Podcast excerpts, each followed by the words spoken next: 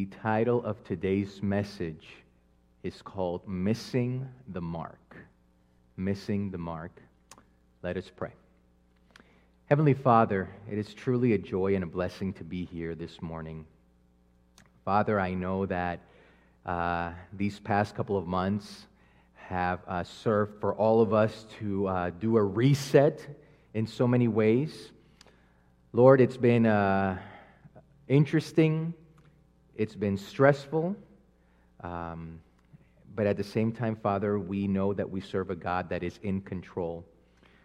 There are so many times where we cannot control the circumstances that we are in. But I just want to pray, Father God, that your Holy Spirit uh, can give us that peace, knowing that we serve a God that knows the beginning from the end, that is the Alpha and the Omega. And we know, Father, that today you are here to um, give us that comfort, give us that hope, give us that peace. But may we look today, Father, to you as we find out a little bit more of what it means to miss the mark. We love you and we pray these things in Jesus' name. Amen. I have to be honest with you, I miss saying, let everybody say, and then I hear a big amen here in the church. I do miss that. Praise the Lord for that one. Uh, let's go ahead and get started. His name was Matt Emmons. In the 2004 Olympics, he was competing in the 50 meter three position rifle event and was, one, and was one shot away from winning the gold medal. As he took his position to fire the final shot, all he had to do was hit the target. And he was known for being a crack shot in the bullseye. And he did hit the target. He actually focused so much to hit the target. But what he did not know is that he hit the target, but it was the wrong target that he hit. He was standing in lane two and made a shot which would have won the gold medal, the gold medal had it hit the target in lane two, but he shot the target in lane three. Instead of winning, uh, instead of a winning score of 8.1, he received a zero. Instead of winning the gold, he fell to the eighth place. The wrong target. Matt Emmons missed the mark. When we look at the word sin in the Hebrew and the Greek, in the Hebrew meaning shata, and the Greek meaning hamartia, the word, when we translate it to the literal English, it means to miss. Like an archer missing the target at which he was aiming. The sin can be defined as missing the mark. In fact, in 1 John chapter 3 verse 4, it reveals that the target that the sinner misses by his sin. And it says this Whosoever committed sin transgresseth also the law, for sin is the transgression of the law. And the very next verse establishes Christ as the indistinguishable equivalent of the law. And it says, In him there is no sin. So when we look at the definition of sin, we can simply, when we ask the question, what is sin? You normally would hear something like, well, it is simply the transgression of the law. You are breaking the law, therefore that is sin. But at the same time, what the Bible does, and when we look at the original language, it breaks it down even farther. Sin, when we translate it, simply means that we are missing the mark. Maybe we were trying to aim for the mark Maybe we were not trying to aim for the mark. Maybe we subconsciously decided to aim for it, or maybe we just decided deliberately to not aim for it. But at the end of the day, whether we miss it or not is really the question. And it doesn't matter if you were a little bit off or if you were a lot off, you are still missing the mark when you sin. So the question is this morning what is the mark? What is the mark that we, what, that we see, or that we miss, or that we try to aim for? See, we see a picture of this right here. And if you have your Bibles at home and over here, uh, the few of you that are here, please turn with me to Matthew chapter 23. Matthew chapter 23. And this is uh, probably one of the toughest scriptures to read because we see a side of Jesus that we normally don't see. The gentle and humble Savior is really going at it with the Pharisees, calling them out in every single sense possible. See, we see a picture of this happening, of missing the mark in Matthew 23. See, the Pharisees, they thought that they were following the Lord. They wanted to follow him, they wanted to please God, and they were following hard, as we will see. The problem was for them is that they were following the wrong thing, looking at the wrong things, and aiming towards the wrong target. If you have your Bibles, Turn with me right now to Matthew 23. We're going to start in uh, verse 1. And even though I can't see it over the camera, please type hallelujah when you are there, please. And I will wait a few seconds here.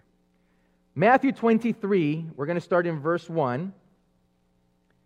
And as we read, just follow me here because we're going to see some very harsh words. I'm reading from uh, the New King James Version, as I usually do. And it says, Then Jesus spoke to the multitudes and to his disciples, saying, The scribes and the Pharisees sit in Moses' seat. Therefore, whatever they tell you to observe, that observe and do, but do not do according to their works, for they say and do not do. For they bind heavy burdens hard to bear and lay them on men's shoulders, but they themselves will not move them with one of their fingers. But all their works they do to be seen by men. They make their phylacteries broad and enlarge the borders of their garments. They love the best places at feasts the best seats in the synagogues, greetings in the marketplaces, and to be called by men, Rabbi, Rabbi. But you do not be called Rabbi, for one is your teacher, the Christ, and you are all brethren. Do not call anyone on earth your father, for one is your father, he who is in heaven. And do not be called teachers, for one is your teacher, the Christ. But he who is greatest among you shall be your servant, and whoever exalts himself will be humbled, and he who humbles himself will be exalted. As Jesus is opening up these words, he's been dealing with the Pharisees for a long time. In fact, he wanted the Pharisees to open their eyes. He wanted the Pharisees to really experience what God was like. He wanted the Pharisees to really see the image of Jesus that was right there in front of them. But at the same time, you have a Pharisaical approach to the whole thing because the Pharisees themselves, they had God in front of them, right in front of them, and yet they could not see him. The Pharisees themselves, Jesus was calling them and telling them and calling them and, just almost basically insulting them. Because he would say statements like, they bind heavy burdens hard to bear and lay them on men's shoulders, but they themselves will not move them with one of their fingers. The Pharisees, my friends, they have gotten to the point that they were so religious that they were zero spiritual. They were following religiosity to a T, and they probably had it down, but religiosity, my friends, is not enough. They did not themselves have or know what it was like to have a relationship with God. Jesus calls them fans, hypocrites, and play actors. You are simply wearing a mask trying to make people think that you are something which you are not. And this would expose them. This would expose them in a way that they have never been exposed before. They exposed them, he exposed them in a way that their wrath started to boil up to the point that they were going to kill this man. In fact, Jesus continues in verse 13 and starts calling them out Woe to you, scribes and Pharisees, hypocrites! For you shut up the kingdom of heaven against men, for you neither go in yourself nor do you allow those who are entering to go in. Woe to you, scribes and Pharisees, hypocrites, for you devour widows' houses, and for a pretense make long prayers. Therefore, you will receive greater condemnation. And he goes on and on and on and on. I could probably make a full, uh, uh, what, what's the word I'm looking for? Uh, dissertation on what Jesus is saying here to the Pharisees. The point is, is that they knew what to do in front of people, but to God, all of their actions were null. They were the type that knew every single word in the Torah, but inside they were empty of God. They were the ones that knew the spirit of prophecy from beginning to the end and could quote every single person, every single uh, mark of, of, of, every single part of or word of Ellen White, but for some reason they had still knit, they had still not experienced God. He kept calling them hypocrites, which, by the way, when we look at the word hypocrite and when we translate it, it simply means that you're an actor. You know what to say, you know what to do, you know what to wear, you know what to eat, you know the right things to do, etc., etc., but for some reason, your heart is far from the one that gave it all to you. This is the exact truth Jesus is trying to convey to them later on. In fact, in verses 25, if you can skip with me, verses 25 to 29, it says, Woe to you, scribes and Pharisees, hypocrites, for you cleanse the outside of the cup and dish, but inside they are full of extortion and self indulgence. Blind Pharisee, first cleans the inside of the cup and dish, that the outside of them may be clean also. Woe to you, scribes and Pharisees, hypocrites, for you are like whitewashed tombs, which indeed appear beautiful outwardly, but inside are full of dead men's bones and all uncleanliness. Even so, you are all outwardly appear righteous to men, but inside you are full of hypocrisy and lawlessness.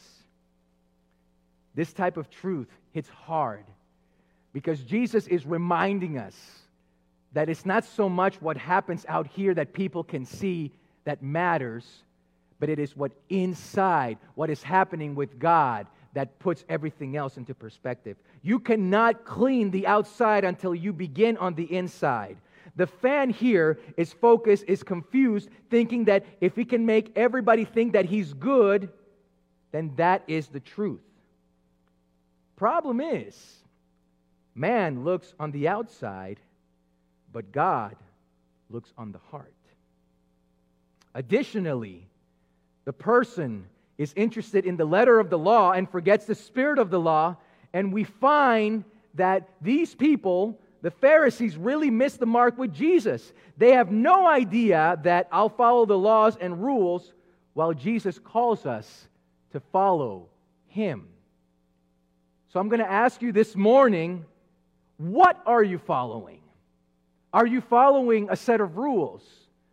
Are you following a set of laws? Are you following just certain traditions? Or are you following the one who gives all of these things and puts them in perspective? When we look at verses 13, read with me verse 13 in Matthew 23 says, Woe to you, scribes and Pharisees, hypocrites, for you shut up the kingdom of heaven against men, for you neither go in yourselves nor do you allow those who are entering in. Skip to verse 15. Woe to you, scribes and Pharisees, hypocrites, for you travel land and sea to win one proselyte, and when he is won, you make him twice as much a son of hell as yourselves. Very strong words from Jesus himself. Woe to you, blind guides! who say, Whoever swears by the temple, it is nothing, but whoever swears by the gold of the temple, he is obliged to perform it. Fools and blind, for which is greater, the gold or the temple that sanctifies the gold? And whoever swears by the altar, it is nothing, but whoever swears by the gift that is on it, he is obliged to perform it. Fools and blind, for which is greater, the gift or the altar that sanctifies the gift? Therefore, he who swears by the altar swears by it and by all things on it. He who swears by the temple swears by it and by him who dwells in it. And he who swears by heaven swears by the throne of God and by him who sits on it. These verses send many of us into orbit thinking how unkind and harsh Jesus could be. Most of us want, G- want, want a Jesus that is meek and mild and humble and not a Jesus who is confrontational. May I just say this? We are just like kids.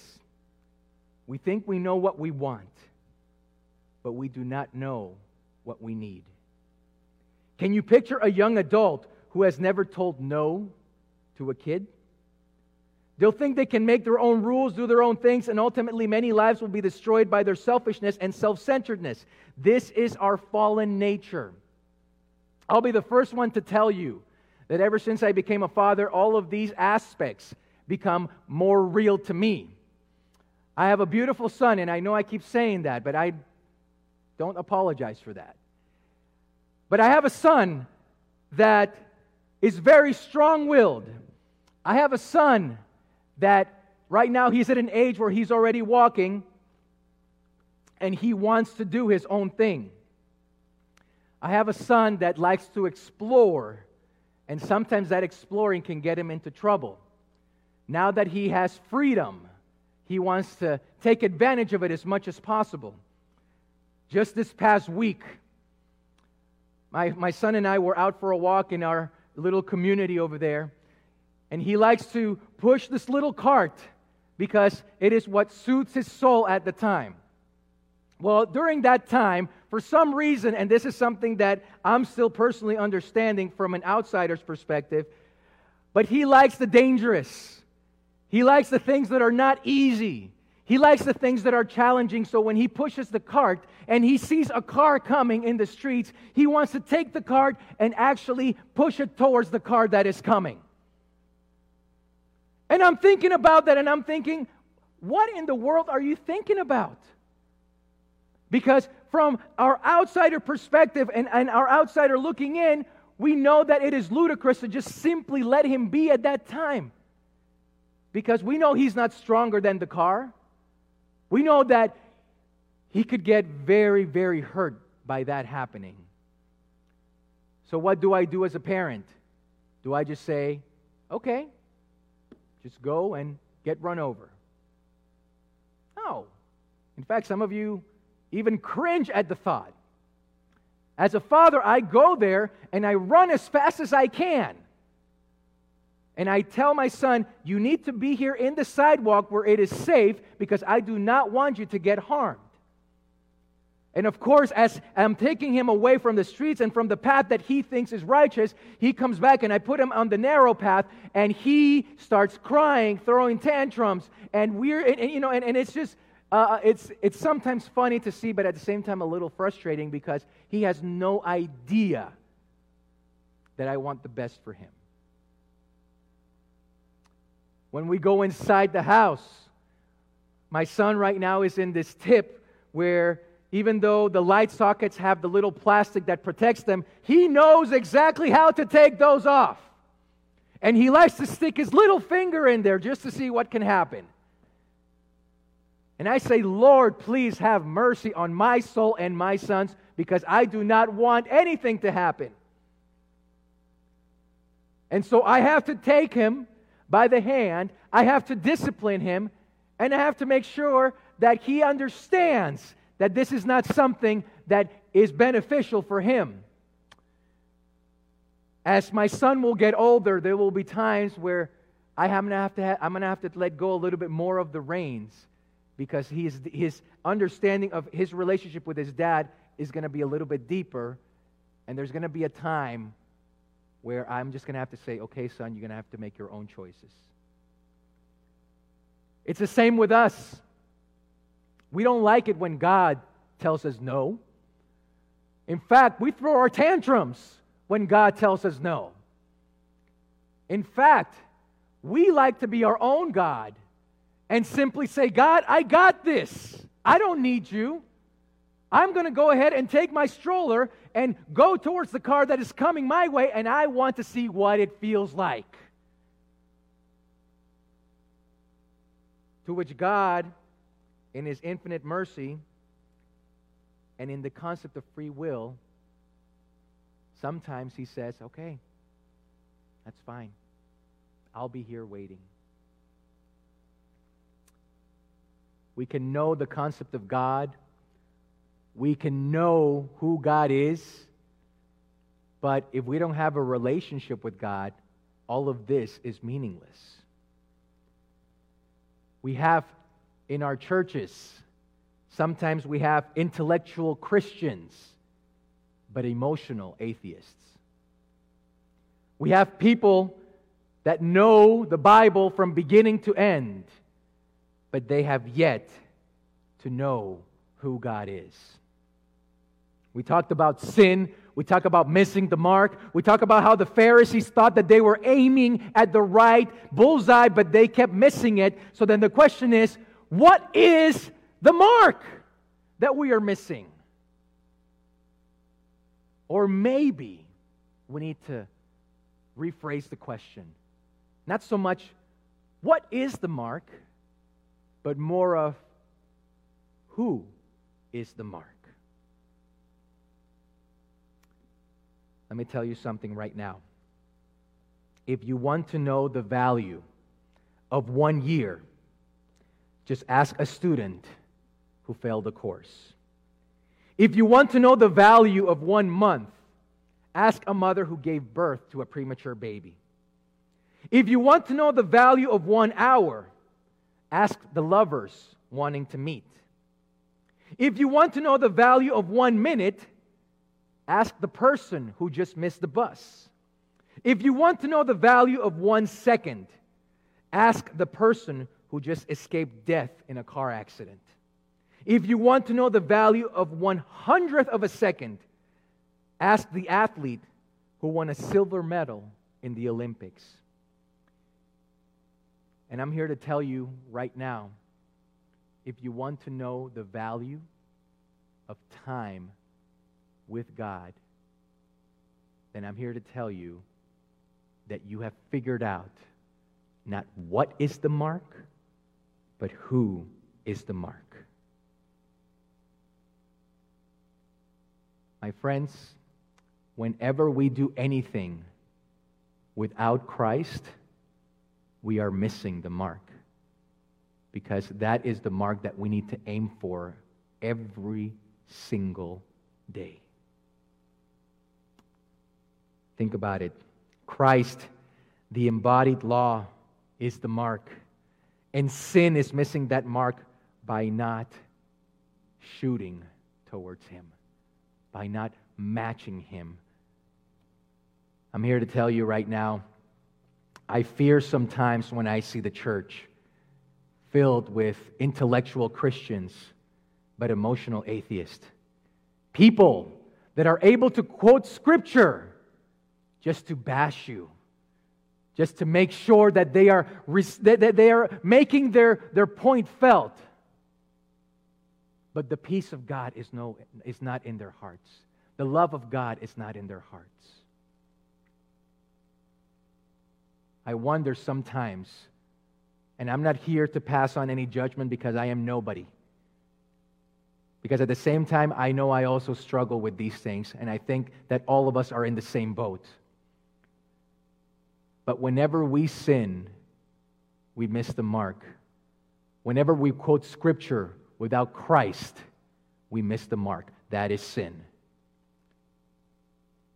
Whenever we do the work that we do without Christ, that is sin. Therefore, we're missing the mark. If I am here preaching a message to you and trying to give you hope and give it to you without Christ, I am missing the mark. And I'm here to tell you, by the way, that that is entirely possible. I can be a charismatic preach, uh, speaker, I can be a charismatic preacher, I can move masses on my own without Christ. And if I do that, I miss the mark because I'm doing it without Him. Everything that you do, everything that you are, whether you're a frontliner, whether you're a treasurer, whether you're a doctor, a nurse, a pastor, it doesn't matter. But God is telling us here do it with me so that we can both shoot at the bullseye. You're asking, what is the mark? I'm asking, who is the mark?